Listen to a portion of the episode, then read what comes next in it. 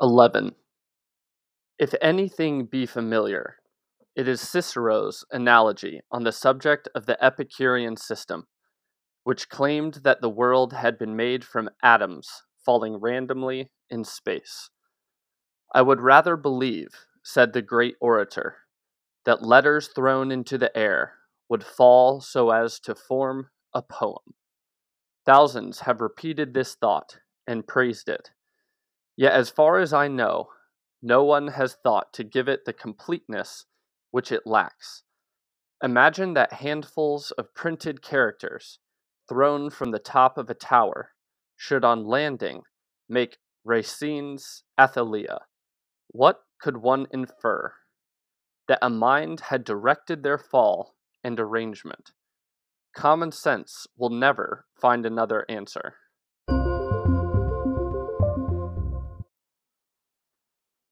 Twelve. Let us now examine any particular political constitution. England's, for example. It certainly was not made a priori. Her statesmen never assembled to say, Let us create three powers, balancing them in such a manner, etc. No one of them ever thought of such a thing. The Constitution is the work of circumstances whose number is infinite. Roman laws, ecclesiastical laws, feudal laws, Saxon, Norman, and Danish customs, the privileges, prejudices, and pretensions of every segment of society, wars, rebellions, revolutions, the conquest, the crusades, every virtue, every vice, all sorts of knowledge, and all errors and passions. In sum, all these factors acting together and forming by their admixture and interdependent effects countless millions of combinations have at last produced, after several centuries, the most complex unity and the most propitious equilibrium of political powers that the world has ever seen.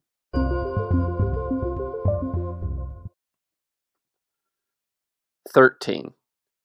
Now, since these agencies, thus tossed into the air, so to speak, have arranged themselves so neatly although no man among the vast multitude which acted in this vast world ever knew what he was doing in relation to the whole or foresaw the outcome, it follows that these agencies were guided in their course by an infallible power.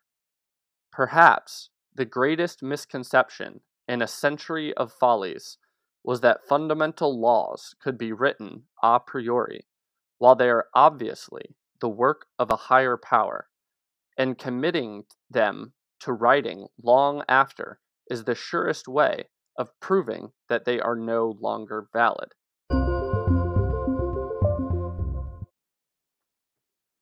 Fourteen.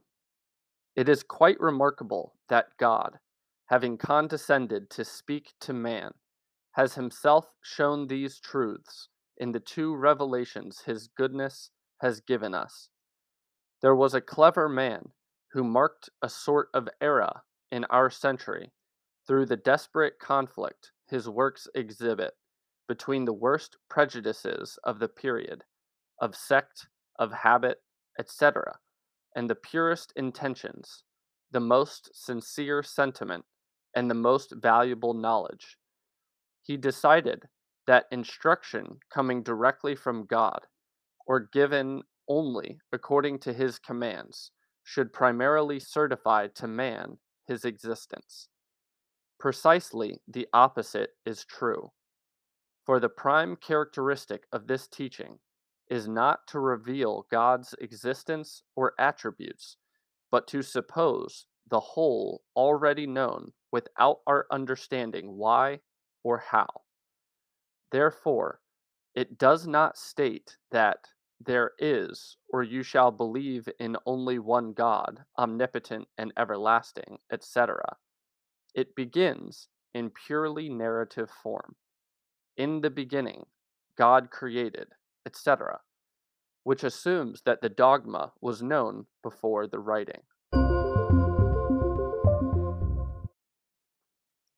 15. Let us pass on to Christianity, the greatest of all imaginable institutions, since wholly divine and made for all men and all ages.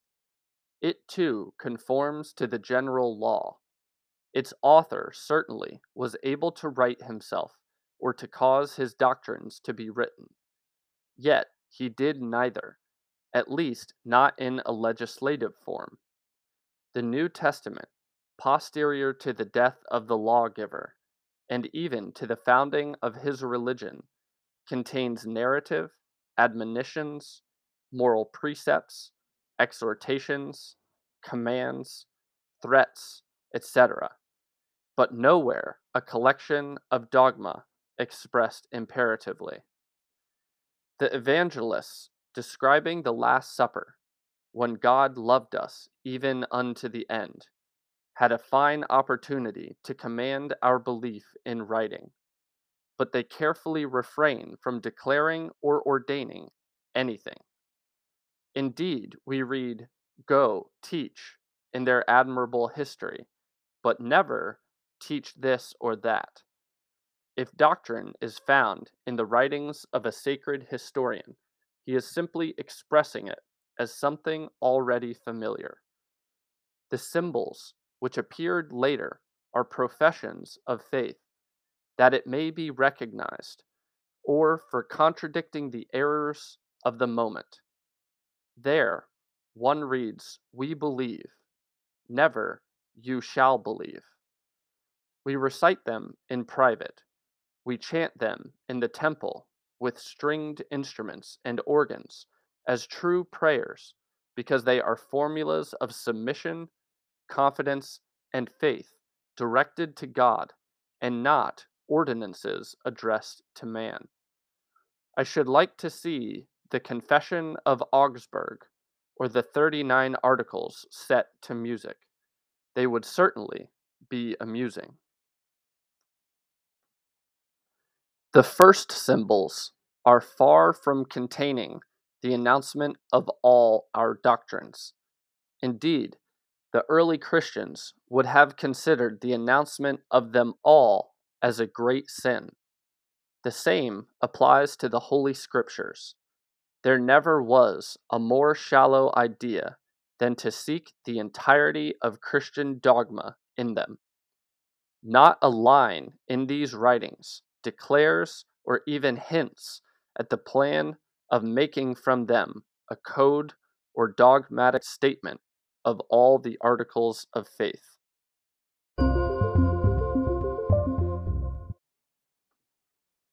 Sixteen.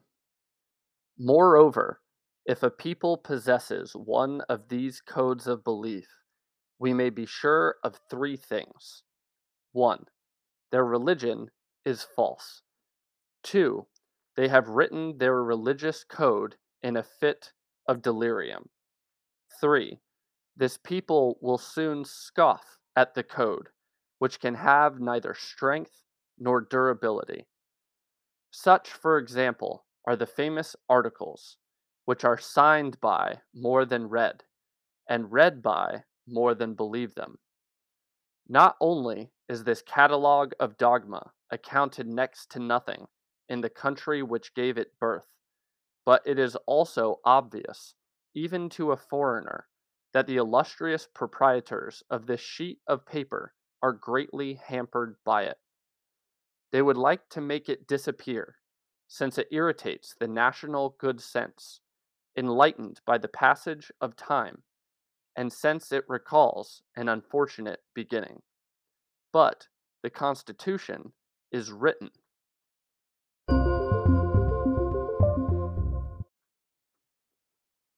Seventeen. Surely these same Englishmen would never have sought Magna Carta had not the nation's privileges been violated, or unless these privileges had also existed before the Charter. In this respect, what is true of the state is true of the church as well. If Christianity had never been attacked, it would never have determined dogma in writing. But whenever dogma has been fixed in writing, it is always because it existed previously in its natural state, speech. The real instigators of the Council of Trent were the two arch innovators of the 16th century. Their followers, having become more moderate, have since suggested that we expunge this basic law because it contains certain words which are disagreeable to them. And they have tried to tempt us by setting this price on a reunion which would make us accomplices without reconciling us. But this request has no justification in religion or philosophy. They themselves formally introduced to religious language those words which now harass them. Let us hope that they may today learn to pronounce them. The faith would be a thousand times more angelic if a sophistical opposition had not forced her to write.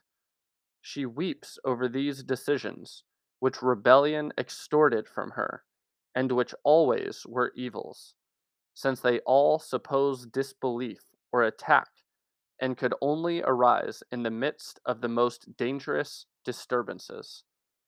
A state of war raised these venerable ramparts around the truth. No doubt they protect her, but they conceal her too. They have made her unassailable, but by that very act less accessible. Ah, that is not her desire. She wants only to hold all humanity in her embrace.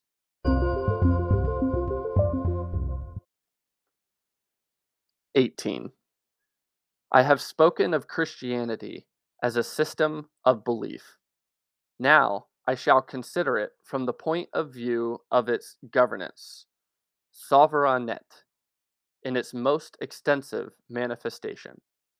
There, it is monarchical, as everyone knows, and this is as it should be. By the very nature of things, monarchy becomes more necessary in proportion as an association increases in size. It is not forgotten that an infamous person could nevertheless meet with approval in our time when he affirmed that France was geographically monarchical. Indeed, one could scarcely express this incontrovertible truth better. But as the size of the French nation precludes even the thought of every other form of government, how much more must this sovereignty be exclusively monarchical, which by the essential nature of its constitution will always have subjects on every part of the globe, that is, the papacy.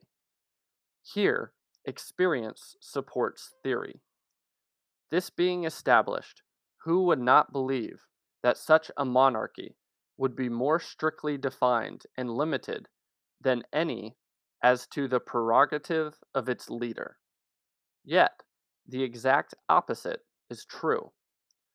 Read the countless volumes brought forth by foreign war, and even by a species of civil war, which has its advantages as well as its inconveniences.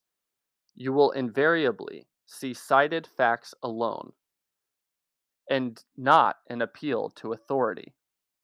It is also remarkable, surely, that the Supreme Tribunal should steadily permit dispute over what appears to everyone to be the most fundamental question of the Constitution without ever having wished to settle it by a formal law. This is, unless I am greatly mistaken, because of the very basic importance of the question. Some misguided fellows, bold only because of weakness, took it upon themselves to decide it in 1682 in spite of a great man, and it was one of the most solemn imprudences ever perpetrated. Its monument, which endures, is doubtless wholly to be condemned, but especially so for one feature hitherto unnoticed, although more vulnerable to enlightened criticism than any other.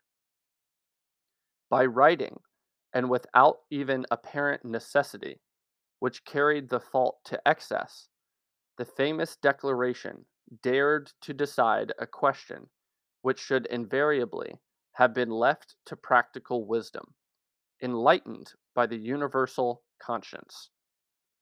This is the only point of view in harmony with the intent of this work, but it is quite worthy, in any case, of the contemplation of every just mind and upright heart.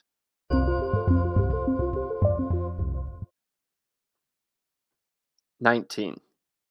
In their general sense, these ideas were known to the ancient philosophers, who clearly perceived the faint, indeed almost total, insignificance of the written word for great institutions. No one has ever realized or expressed this truth better than Plato, who invariably was first on the way to finding all great truths. According to him, the man who acquires all his education from things written will never have more than the appearance of wisdom. The spoken word, he adds, is to writing as a man is to his portrait. The products of art appear as living things to us, but if questioned, they maintain a dignified silence. It is the same with writing, which knows not what to say to one man and what to conceal from another. It cannot defend itself if groundlessly attacked or insulted, for its author is never present to support it. Thus, he who believes himself able, by writing alone, to establish a clear and lasting doctrine is a great fool. If he really possessed the seeds of truth, he could never believe that a little black liquid and a pen could germinate them in the world, protect them from harsh weather, and make them sufficiently effective. As for whoever undertakes writing laws or civil constitutions, in the belief that he can give them adequate conviction and stability because he has written them, he disgraces himself, whether or not other people say so. He shows an equal ignorance of the nature of inspiration and delirium, right and wrong, good and evil. This ignorance is shameful, even when approved by the whole body of the common people.